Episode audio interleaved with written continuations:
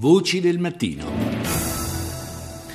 Il viaggio nell'informazione internazionale stamani comincia con i quotidiani britannici. Sul Guardian la secca replica del primo ministro Cameron al presidente della Commissione europea Barroso che aveva definito in contrasto con le norme e i principi comunitari l'ipotesi di porre un limite all'ingresso nel Regno Unito di migranti cittadini di alcuni paesi europei. Sulla riforma dell'Unione il mio unico capo è l'elettorato britannico, afferma il premier conservatore in un rigurgito di nazionalismo che riecheggia galleggia i toni anti-Bruxelles dello UKIP di Farage. Sullo stesso giornale l'allarme lanciato dalla Commissione per la mobilità sociale e la povertà infantile, secondo la quale nel decennio 2010-2020 la povertà nel Regno Unito crescerà di un terzo e la società si strutturerà in modo permanente sulla base di una netta divisione fra poveri e ricchi. Un'analisi sulla quale evidentemente vale la pena di riflettere anche da noi. Nelle pagine dedicate agli esteri troviamo la notizia di una serie di aggressioni nei confronti di giovani donne nella città iraniana di Isfahan. Tutte le ragazze sono state avvicinate da uomini in moto che hanno lanciato acido contro i loro visi. Le autorità minimizzano, sostenendo che non si tratti di delitti seriali e che non ci sia alcun nesso, come invece viene sostenuto, eh, con l'abbigliamento delle vittime, che eh, secondo i media locali sarebbero già ben otto. Vi segnalo anche la notizia della morte in un un incidente aereo a Mosca del presidente della compagnia petrolifera francese Total, Christophe de Margerie. WHO officially declares that Nigeria is now free of Ebola virus transmission.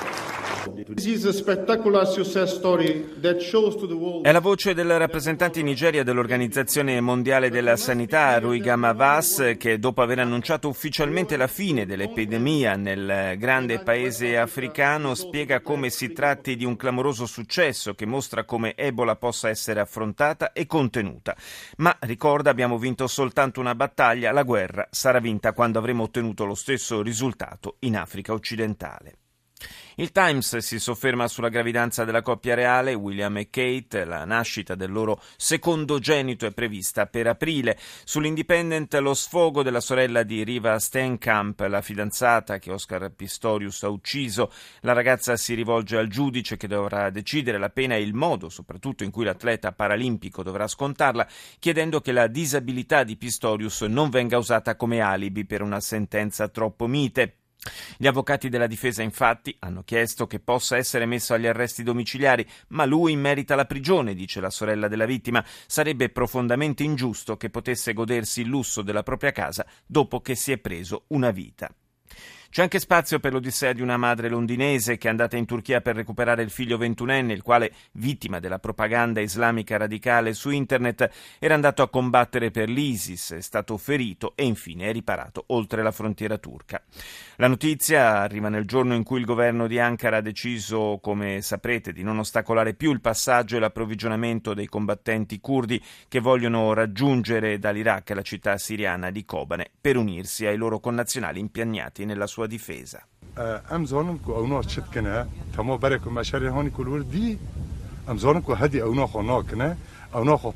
Quello che sentite è un profugo curdo che diffida dell'apparente ritirata delle milizie del califato. Li abbiamo combattuti e sappiamo come ragionano, dice. Adesso si stanno ritirando, ma solo perché sperano che i peshmerga sguarniscano il fronte di Kobane per poi lanciare l'attacco finale. Della guerra che continua in Siria parliamo adesso con la nostra prima ospite, esperta di Medio Oriente della rivista internazionale, Francesca Sibani. Buongiorno. Buongiorno. Allora, una cosa che colpisce è un po' come la tensione, l'attenzione di tutti sia concentrata, anche per carità in maniera doverosa, su quanto accade intorno a Kobane, ma sembra quasi ci si sia un po' dimenticati del fatto che la guerra prosegue e in maniera anche molto sanguinosa in tutto il resto della Siria. Eh sì, decisamente. Eh, possiamo dire che il fatto che l'attenzione della, comun- che della, comunità internazionale sia spostata tutta su Kobane e soprattutto sullo Stato islamico stia in un certo senso avvantaggiando il regime di Damasco che ha moltiplicato i suoi sforzi e i suoi attacchi in vari teatri di guerra in particolare nella regione di Damasco, e nella campagna circostante la capitale che si chiama la regione della Guta, dove l'anno scorso ci sono stati i famosi attacchi chimici che poi hanno suscitato tanta indignazione.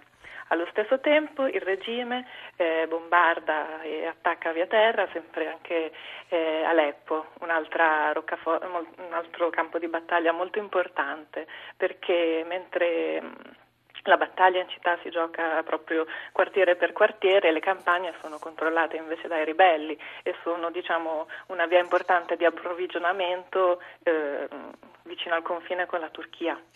Ecco, ma l'esercito, le forze armate più in generale del regime di Assad eh, sono ancora in grado di, di eh, opporre una resistenza forte nei confronti, oltre che della eh, guerriglia, insomma, diciamo, eh, di stampo più laico, anche nei confronti del, dell'ISIS? Sì, perché possiamo dire di sì, perché come sappiamo da alcune fonti di stampa medio orientale, eh, da, eh, Damasco continua a ricevere aiuti dall'Iran, che in questo senso ha supportato molto lo sforzo di Damasco contro i ribelli sunniti.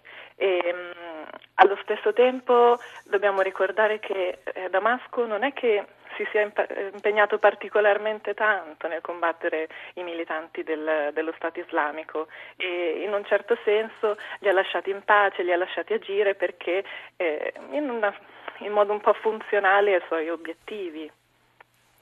Peraltro lo Stato islamico fa i conti al, sempre in Siria, è una notizia che troviamo oggi sul Washington Post, con dei tentativi di rivolta, di insurrezione a livello anche di, diciamo di, di, di comunità tribali. C'è la notizia di una strage di circa 700 persone eh, che è stata perpetrata proprio in Siria dalle milizie del califfato, eh, sanguinoso bilancio della repressione di una fallita rivolta nei confronti appunto del dello Stato islamico, che quindi comunque ha anche il, il suo bel da fare a, a tenere eh, sotto controllo il territorio.